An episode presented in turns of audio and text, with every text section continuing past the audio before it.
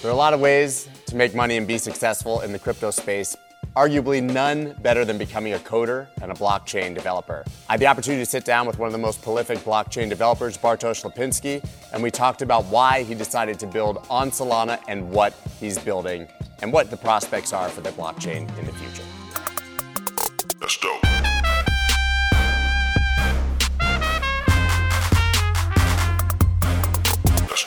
What's up, everybody? Welcome back. I hope you enjoyed CryptoBirb's uh, technical analysis masterclass. Uh, should remind you all, we're recording everything, as you can see here, so all of this will be reposted over the next couple weeks uh, so that's evergreen and you can revisit anything that you might have missed. I see a lot of people taking pictures of the slides and, and things like that, but this will all be available on my YouTube channel. So moving on, I'm really excited. We have a fireside chat today with Bartosz Lipinski. Uh, one of the masterminds behind everything that's been built on Solana, obviously one of the most popular blockchains, and uh, a million other probably credentials that we can certainly get into. And, and the topic is how to become a blockchain developer. You know, we could obviously get much deeper probably in the weeds on the topic, but I really want to start from the beginning because I know that a lot of people uh, here and who, who will be listening are actually interested in where you get started and what the skill set required is. So I, I guess we start at the beginning with your story. How did you learn to become a blockchain developer? So for me, it was like a very strange story. Uh, I used to work for 10 years in traditional finance. Uh, for before the blockchain, I worked for like six years at Citadel hedge fund. Some people might hear of it. Um, I ran decently sized team that was responsible for building trading platforms for equities. Um, so primarily research, uh, backtesting, and then actual trading system. Um, and when I left, um, I was going to join Jump Trading, uh, another prop trading slash hedge fund firm uh, based in Chicago. Um, but unfortunately, in finance, people have this thing that's called non-compete.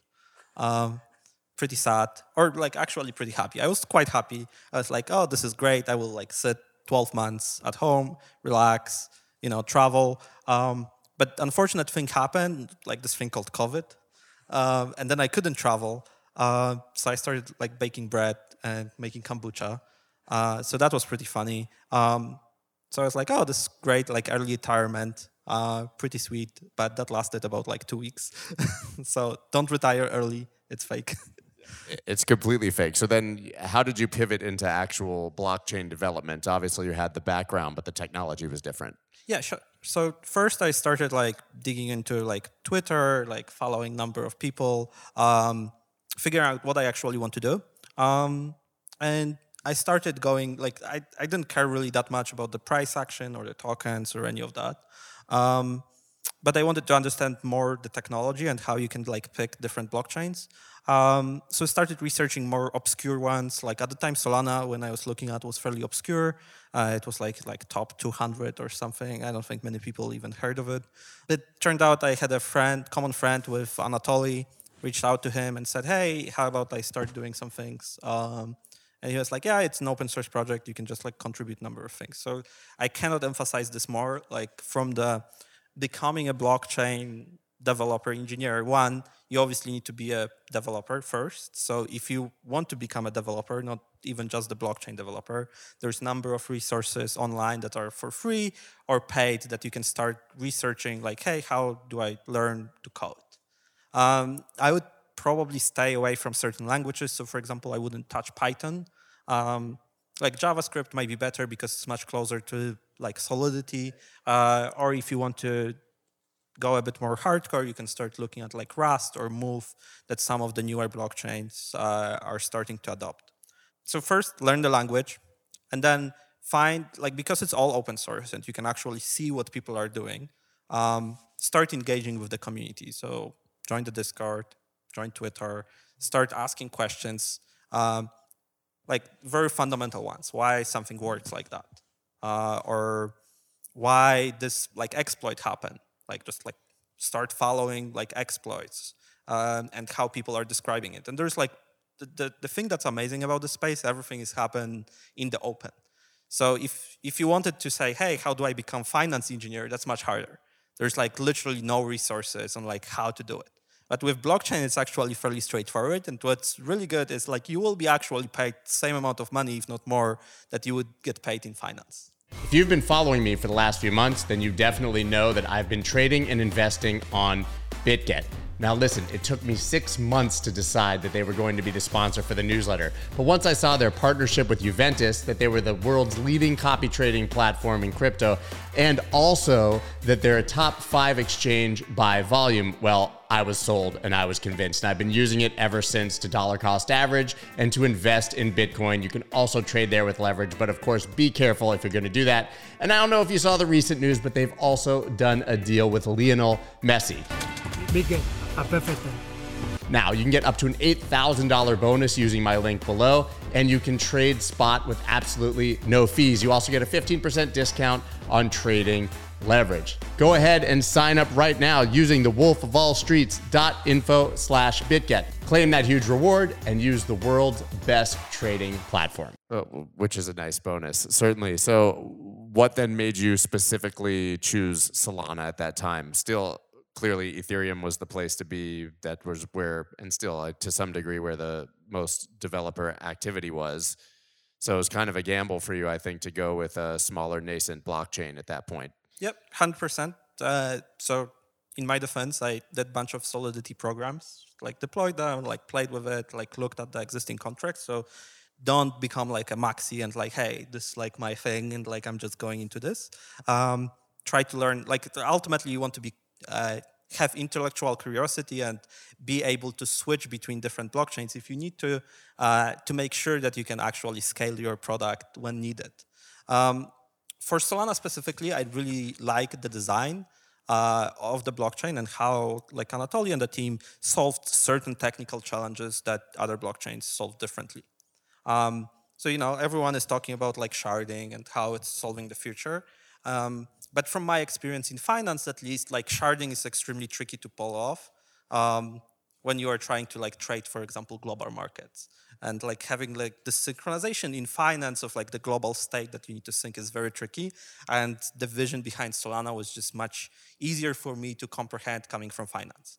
Uh, and we kind of like met this bet later um, at solana that we actually want to hire more people from finance in chicago so i started recruiting from firms locally from citadel drw slash cumberland um, optiver or jump I spoke with Anatoly a few weeks ago. Actually, had him on on the podcast, and I posed the question: How do we scale to mainstream adoption? A billion people on these blockchains, when seemingly, you know, with a with a few million, we're already struggling. And is that does that mean we need to be interoperable and have multiple chains, or can one chain win? And he actually gave me a surprising response, which was Solana can do everything. yes, I mean that's kind of expected. I wouldn't say it's a surprising answer. Um, I mean, you know, there are limits to scalability. I wouldn't say like every single application will fit into a single state. It might, uh, but you can hedge your bets. Uh, especially if you're, you know, investor and you're like you are trading. Like, don't be attached to the technology. But like, as a technologist, you should explore everything.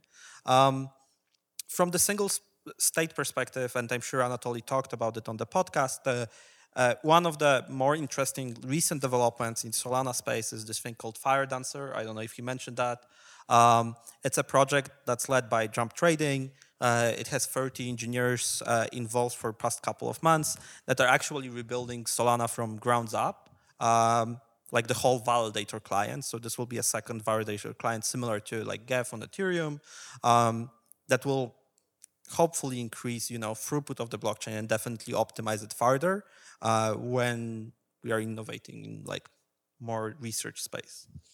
Uh, and it would be nice to see something like that, considering the problems we've had with interoperability and the bridges. I mean, you alluded earlier to when you're starting looking at the exploits and the hacks. I mean, it seems like bridge has become a four letter word in the crypto space now. And anytime someone tries to deploy or use one, eventually there's an exploit. Yeah, the, the current design, I guess, be behind most of the bridges. And again, since this is a talk about the developers, I encourage you to look at different designs and start thinking, okay, how would I design something like that differently? What are the trade-offs? Because like one of the things that you learn across the whole blockchain space that like like it's common across engineering is like there are always trade-offs. Do you want to be more composable or more restrictive? And like what are the benefits of that? Uh, sometimes it comes with like okay you can like enforce certain things or maybe it's like more flexibility to the user but it's like less decentralized.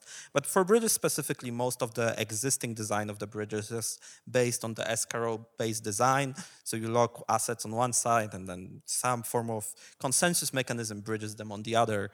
And that exposes you to the exploits like three different places uh, which you know you can see throughout the space one let's say you are bridging something from ethereum to solana uh, you have solidity contract that might have issues you have solana contract that might have issues and then you have the actual settlement layer with the consensus in between that might have issues too So how can that be fixed? Because we're at a we're at a moment in history now where there's billions of dollars being transacted. There's a ton of total value locked, but clearly the system and infrastructure isn't ready to protect those assets. So I would look at the bridges uh, like from two angles. One, um, who is building the bridge, and can they actually support the bridge in case of the hack? So, like for example, Wormhole that's bridging to multiple chains, right? It's supported by Jump Trading, and if something happens, hopefully they will provide backstop liquidity, like they did in the hack that happened, I think, like earlier this year or last year. Uh, so that was like for people that don't know, that is like roughly 300 million dollars lost. Uh, so then just like think like what's the entity that can actually backstop that? And like there's realistically speaking, there's not many entities that could. Um, and then you obviously want very strong team uh, that is building this and making it like really hardened. Uh, so arguably some of the hacks are um, allowing the technology to be hardened in the battlefield. Uh, and then what's interesting also about like some other bridges is like like just changing the totally the design space. So going into like zero knowledge bridges and uh, just totally different designs with like layer zero. And I think one of the things that I've commonly heard at the moment from developers and project heads is that they're actually enjoying this bear market because it's an opportunity to build things without all of the FOMO and concern for price, and you can really do it, uh, you know, before you have to operate at scale. What are you building now, and do you think that that sentiment is accurate? Uh, yeah, uh, definitely. I think the the easiest barometer for that for me is like number of like daily Telegram and Twitter messages that I would get about like number of different things. So that definitely trended down uh, quite a bit, uh, and I'm quite happy about that for my personal life. Like I always had this like stress, like in 2021, if I went on vacation and like turn off the Telegram for a day, it was just like a mess. And then I would like like at some point i think in 2021 i gave up for a month telegram i was like like i cannot handle it Yeah, it gives people uh, anxiety to see all the missed messages, but mine also would be like a thousand. Now it's like three. And, and I, so I think anecdotally that that is the case. So now we're in the depths of this bear market, but obviously you're still building and you're still building on Solana. So talk specifically about what you're building. uh, that's correct so there's a bunch of interesting projects that are happening on solana specifically and i would classify them in like commonly four different uh, like areas so one uh, most of you might know solana is fairly popular right now for nfts uh, there's like nft like somewhat of a boom happening for past year um, So for that specifically, we are building a couple of interesting projects, uh, either in the NFT space or on top of it. Uh, so within NFT space, uh, we are about to release this thing called compressed NFTs on Solana. Um, this is specifically targeting the large deployments of NFTs in large enterprises or gaming space, uh, where the cost of NFTs will be lowered by 100x. Um, so right now, the Solana one NFT costs around 30 cents. For some people, that's not a lot of money, but in some use cases, this is like a lot. Let's say you want to put an NFT on all the like Pepsi cans. Uh, that might be too expensive because maybe the margin of the can is like 30 cents. So how can you lower that?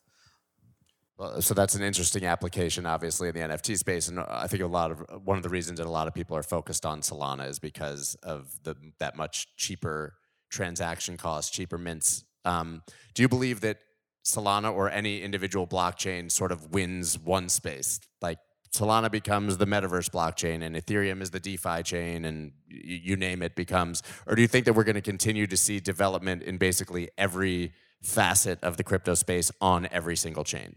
Um, so I think some chains might be very specific, like like in the message that they are settling uh, for. Um, but other blockchains will be more generalized. Like Solana specifically, at the beginning when I was there, everyone was focusing, oh, this is just like a DeFi chain for like Jump and Alameda to trade on the order book. Uh, and nobody was really interested in that. When originally I wanted to build the NFT standard, everyone was like, oh, why would we build this? Like we are a DeFi chain.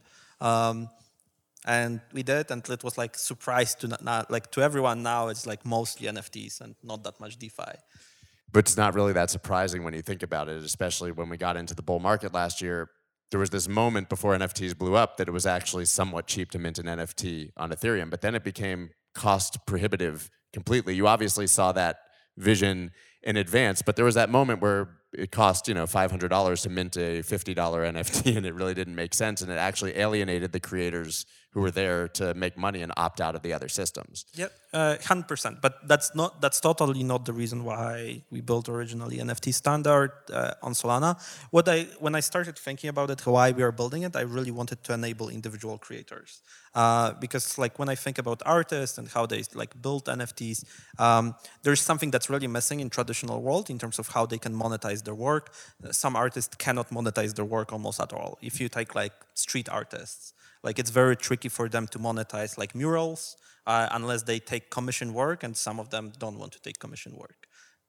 So, uh, so how does that NFT solve that? You talk about you effectively attach an NFT to the real world art, fractionalize it. Uh, what other ways are people able to make art on that real yeah. world? So one you can try to attach uh, to the physical like for example someone like that visits the physical mural could mint the nft at that specific location uh, so that's like you are rewarding people that actually go to the places that are tricky to find. Maybe maybe you're on like a tra- train lot and you're like, oh, I went and visited that train, and creates this interesting community of people that actually are passionate about the art, and that gives the artist also the ability to interact now with people that actually the art because like in, in traditional world like it's very tricky for someone to know like hey how many people visited my mural?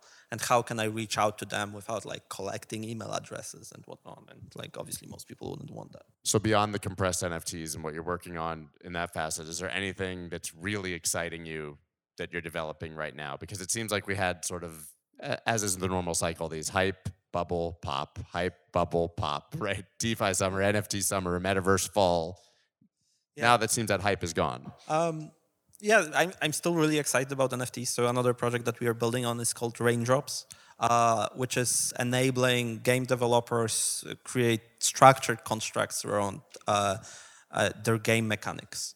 So, like when you talk with gaming companies, and I talked with quite a few of them, they all are interested in NFTs, but they don't know how to necessarily fit it into the game. Some approach it in a very basic level, like, hey, we'll just slap the NFT at the end of the production cycle. And that's like very tricky uh, to do.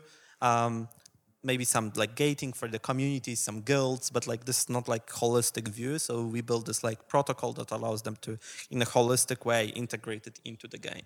Is that primarily for crypto-based blockchain games, or is that talking about going to the Epic Games and you know the the huge companies and basically incorporating NFTs into their existing products? Um, so both. Um, I'm more excited about like indie games. I believe like uh, at least with the nature of how NFT communities trade NFTs, they would be more excited about the games that are like somewhat similar to what's happening in the like Southeast Asia market, where you have these games that people play for like a month and then they switch. Axie Infinity, obviously being the first example, and now it feels like there's hundreds of projects trying to recreate what Axie did, even though Axie didn't really survive. Yeah, but simple games. So like effectively having a gaming studio that just spins up games all the time without thinking like if the game dies, that's fine. We have another one. But but doesn't mainstream adoption for gaming come with high quality games that are comparable to the ones that people actually want to play? Like I haven't really seen anything compelling from blockchain gaming that would compete with a Call of Duty or a Fortnite or something like that. No, that's that's fair. But like I like so this is debate fundamentally about like the games, which which games are played by more people or who spends more. Uh, I think if we ask most of the people in the room, they probably played some mobile games and they spent actual money on it. But when they paid Call of Duty, maybe they didn't inside the game. Uh, so I'm actually more excited about like mobile game myself, like like very simple games. Well, that makes sense because they're extremely addictive. I think everybody has that game on their phone, and if you had a utility to that where you could actually make real money to do it, as opposed to just spend real money, uh, it, it is very compelling. And I think Axie was a great example of what's possible because, I mean, to me, Axie was interesting, but it wasn't a great game. It was really difficult to become a part of, but you know, people with no crypto experience found a way to get a MetaMask and a Ronin wallet in in the Philippines because they could make more money playing Axie Infinity than they could at their job. Yeah, no, that's true. Uh, at the same time, I personally felt sad about it. You felt sad about the game or about the fact that it's No, like that was that, that was their job. Like like we couldn't find anything better as a like humanity for people in Philippines to make money. yeah, it was like Tamagotchi, but on yeah, yeah, it's we've seen this for for for 30 years. But the very fact that you can make a living in theory, gaming, is that why this is so compelling for the future? Yeah, I think so. So like I, actually think like gaming will be very big in like the next cycle. I think like this cycle was like very like too early. The reality is like most of the like high quality games they take like three years to develop. Even like smaller quality games like studios, you need to build like this base that normally takes like a year, and then you can spin up more games. Uh, so I think like now that we showed people that there is a lot of value trading NFTs, like you know, like arguably like few billion, like going through the NFT marketplaces. Uh, there is a compelling value for the gaming studios, smaller ones and some bigger ones, to try to integrate it into the games, and it will take time. So obviously, one of the biggest topics in the space, certainly last year around this time, was metaverses. Right? Facebook rebranded to Meta. Everything in the crypto space went absolutely nuts. What's your vision of what a realistic metaverse will look like in the coming years, and what you would build for that on Solana? Simple games. Like that's the metaverse. Like I, if I have a character that can transfer across multiple games, that's like good enough. Like I don't want to go to a party with a bunch of virtual dudes. With no legs. Correct. Yeah, I, I- I don't want to go to a party with non-virtual dudes either. But um, but but the point being, then you don't see a Ready Player One, like uh, you know, uh, reality where people plug in and go live their lives, come out to eat a meal, maybe a pizza they ordered in the metaverse that arrives at the front door. You see it more as gaming. Yeah, uh, at, at least in the like near future. Like I think the the vision of like Ready Player One is like like dozens years away. But is that something that you think that we will get to and that Like, people will be point, interested I, in? I think that the key is really to have like if if that were to happen, you would have you would need to have like all the kids grew up in that environment. So you think it's just a matter of time, basically? And we make the same argument, I think, for crypto adoption in general, even outside of the metaverse, right? We rail against, obviously, the people older than us that don't get it, but they're never going to. But inevitably, with time, they'll be replaced by a younger generation that's crypto native and grew up. I mean, my kids are seven and three. They're never going to live in a world that didn't have Bitcoin. Yeah. Did they pray Axie? Th- They did not play Axie because at the time when it was popular, they were like five and one. But, but, but yeah, and so I, I think that to your point, everybody is going to be exposed to this space over time. Do you think that that's going to be a huge boon for blockchain developers? Do you think that teenagers now are going to be more interested in learning to code and develop on a blockchain than um, head off to college? So I, I, I think the the transition will happen in a way where you will just stop calling it a blockchain developer. It will be just like an engineer that builds specific use case. Um, just like you don't think of people that are building websites, web developers anymore. Like just hire a developer to build something like a product. So then what's the next step? If they just become developers and you're no longer a blockchain developer, how far can this really push? Um, in what sense? at scale, what can we build beyond sort of these initial iterations of the metaverse and NFTs and DeFi? Can we literally build a parallel legacy financial system on a blockchain? Yeah, hundred percent. I think like finance is there like to disrupt like like products like Hxro from Gani, like they're great example of like first step, which is like building product that really appeals to the uh, people that are trading every day. Like if you can appeal to the trading firms uh, in something that's like compliant with the regulation that's coming, um, I think the next step will be very interesting.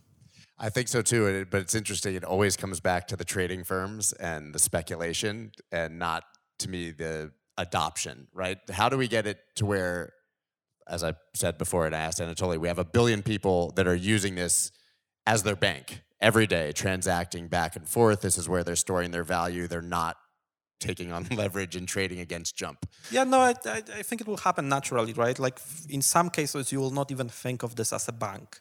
Uh, the perfect example of something that people don't think in the US as a bank is Starbucks. Like Starbucks points um, arguably have locked, more locked value than the fifth biggest US bank, right? Like because people are just like having points in their Starbucks app. That's crazy. I never even thought about that. And I think with more apps and enabling them to like actually use uh, crypto as a settlement layer, you will see people start using this like interesting use cases, and they might not think of it as a bank.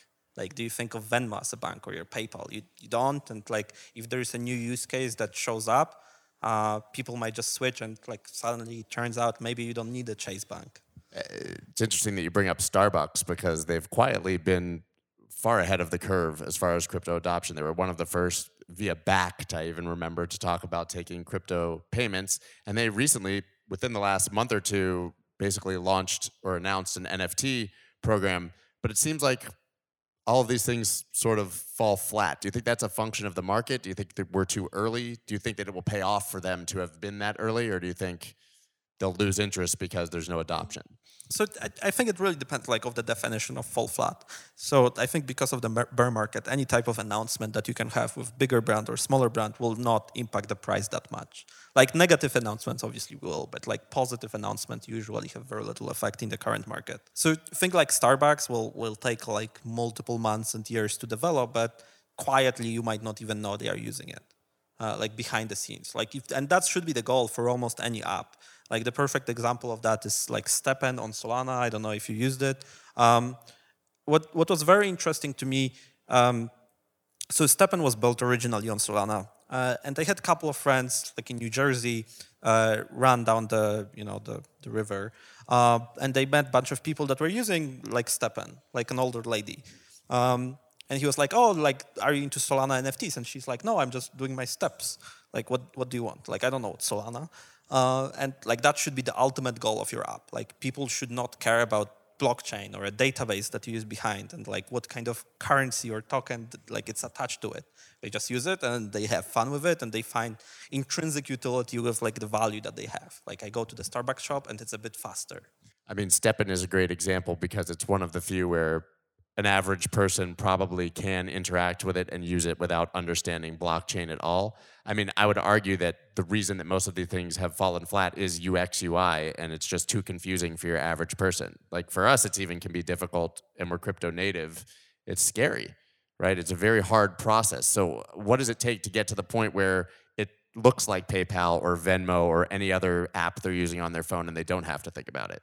Yeah, play with play with STEPN. I, I think this is like what what's required. Like they created both custodial and non-custodial solution of the wallet. Uh, they didn't ask you to like at least already like it needs to be progressive. I think one thing um, as a developers that we are falling short on like building applications for people is we try to teach them everything up front uh, which is like very opposite of like what would happen in like Web two. Um, like when you go to Amazon, you don't explain to them, "Hey, this is like your virtual checkout, and you need to create an account and this." No, you start browsing, you start adding to your like basket, and at the end, they're like, "Hey, do you want to create an account or check out as a guest?" Uh, and then maybe you want to add your bank or something. So like reversing the learning curve, I think it's critical to wider adoption. So there are a lot of important lessons from Web 2 and what's been built there for how Web 3 should eventually look. Yep. Like people don't care about the technology, like ultimately. Like like if you are talking about billions of people, like they, they just want to use things. And we don't want them to care about the technology. Yep. Like your phone or the internet. to- Somewhat, right? Like this is I think the push and pull in crypto because in some sense you want to know about the token that you have uh, and you're like, hey, like buy my token. Um, yeah, and the interesting thing is that you can actually reach quite a bit of this adoption and it can, to your point earlier, not really affect the price. You could invest in one of these coins and the company could do well and the coin could fall completely flat. yeah, that's correct. Uh, which I think STEPN is kind of example of that. Well, uh, and so I guess as an investable asset, it becomes more about the tokenomics and the way that it's structured than the actual adoption of the platform. And that's a hard disconnect, I think, for a lot of people to understand. Yeah, yeah, hundred percent. Yeah, like don't attach users to the value of the token. Right. So we talk about GameFi, obviously. We talk about move to earn. seems like we're getting everything to earn. I literally saw there's a sex to earn platform that's uh, being built. Not a lie. That welcome to crypto. Uh, Are there any other uh, interesting use cases to earn that you guys are looking at? Uh, I don't know. I mean, like you kind of covered the most interesting ones. Breathe to earn, podcast to earn. I saw one that was volunteer to earn, and I was like, I think that's just a job. I think, yeah, Isn't that just work? yeah. So like work to earn has been there for quite a while. The work to earn may be the killer app for blockchains, guys. You heard it here first. It's very, very compelling, controversial uh, ideas here. So I, I know we're coming to the the end of our time here. Any final advice that you would offer to people who are looking to either become developers or to launch a project, to to choose a blockchain to do that on, where they should build? So think of the community and just like if you're thinking of being a developer, going back to the original topic of the conversation is don't be afraid that uh, of this feeling that someone is smarter than you out there. Like that's that's not the case. Some people might try to appear be smarter than you. Like that usually means they are not. Um, and just try to build something. Like if you solve the problem, like you're 80% more than the rest of the people on Twitter. Like just like try something. That makes perfect sense. I'm going to try very hard to ex- uh, to to experience this work to earn thing. Yes. It seems very compelling. I can't wait. Well, thank you, everyone. Bartosz Lipinski. Thank you.